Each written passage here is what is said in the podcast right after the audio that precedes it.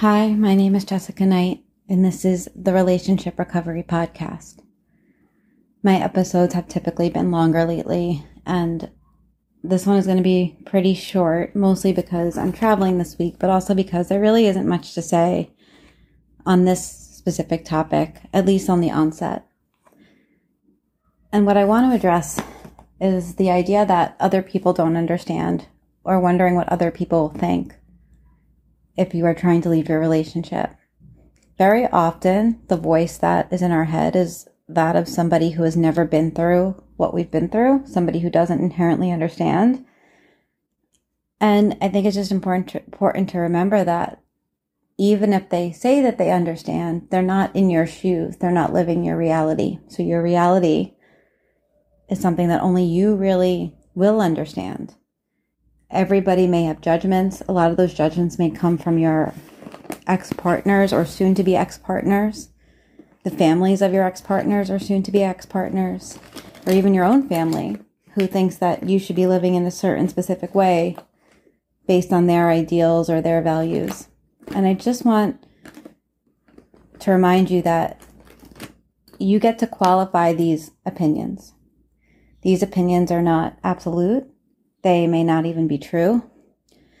And it is up to you to ask yourself, do I accept this person's opinion? Do I accept what they're saying or do I not? Often I have a lot of clients come in that take everything somebody says, every critique, every judgment as fact. Often they're not.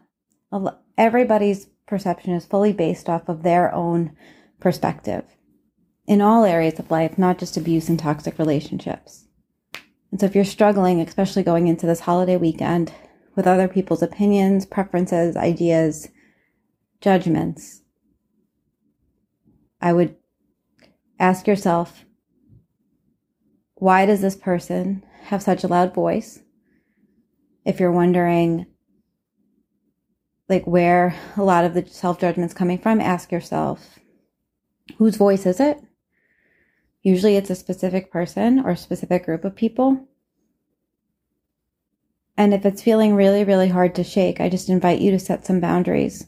It doesn't matter that it's nice out. It doesn't matter that it's the 4th of July. It doesn't matter that it's a holiday weekend. What matters is, is that you feel at peace and that you're taking care of yourself. Even if that means choosing to be alone this weekend. And so I hope that this was helpful.